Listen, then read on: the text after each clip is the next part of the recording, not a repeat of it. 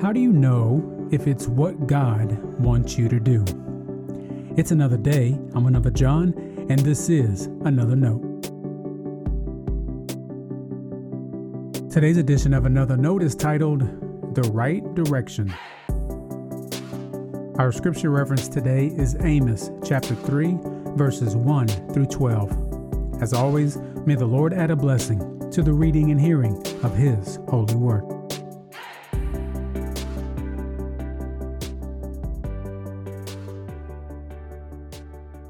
Hear this word that the Lord has spoken against you, O people of Israel, against the whole family that I brought up out of the land of Egypt. You only have I known of all the families of the earth. Therefore, I will punish you for all your iniquities. Do two walk together unless they have made an appointment? Does a lion roar in the forest when it has no prey? Does a young lion cry out from its den if it has caught nothing? Does a bird fall into a snare on the earth when there is no trap for it? Does a snare spring up from the ground when it has taken nothing? Is a trumpet blown in a city and the people are not afraid? Does disaster befall a city unless the Lord has done it? Surely the Lord God does nothing without revealing his secret to his servants, the prophets. The lion has roared. Who will not fear? The Lord God has spoken. Who can but prophesy? Proclaim to the strongholds in Ashdod and to the strongholds in the land of Egypt, and say, Assemble yourselves on Mount Samaria, and see what great tumults are within it, and what oppressions are in its midst they do not know how to do right, says the Lord, those who store up violence and robbery in their strongholds. Therefore, thus says the Lord God An adversary shall surround the land and strip you of your defense, and your strongholds shall be plundered.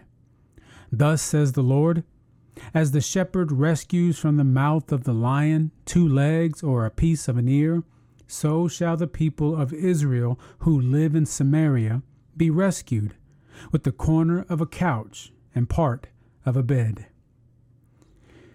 This is the word of our Lord. Thanks be to God.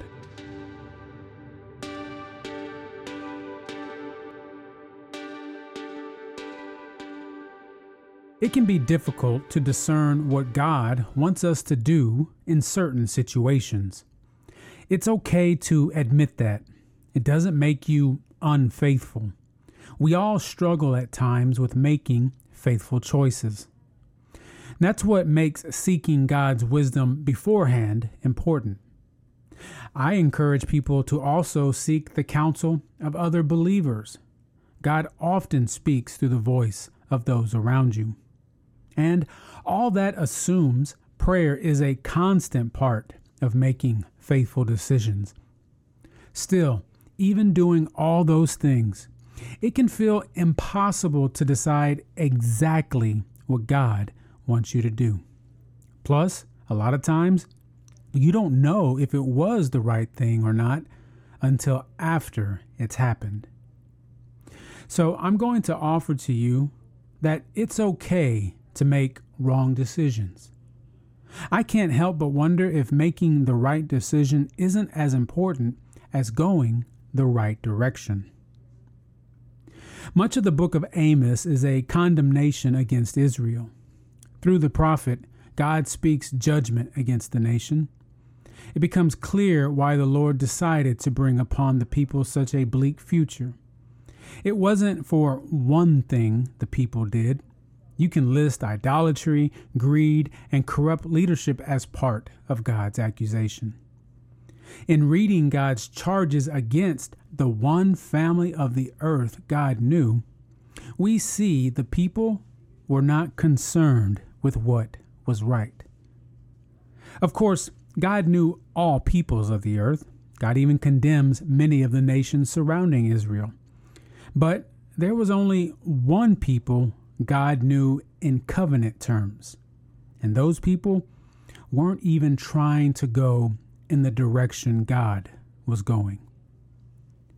The message translates God's first question in Amos 3 this way Do two people walk hand in hand if they aren't going to the same place?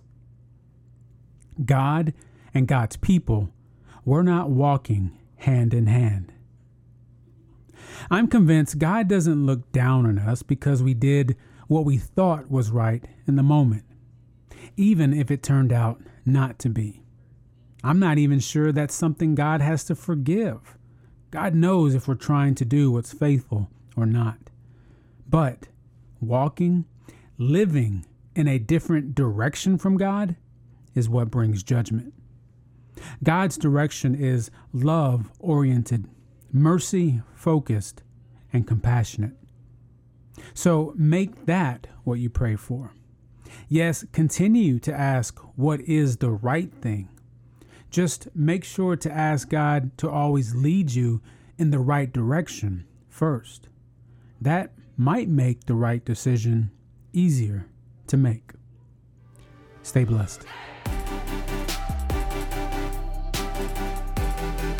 Now, before you go, let me make sure you know I love you and you are a blessing to me.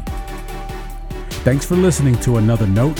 I hope it helps you live a life worthy of the calling you have received. Let me know if I can pray with you and help us reach others by sharing today's devotional or leaving a review wherever you listen as a podcast. And finally, make sure to check out the website at anotherjohn.com. God be with you.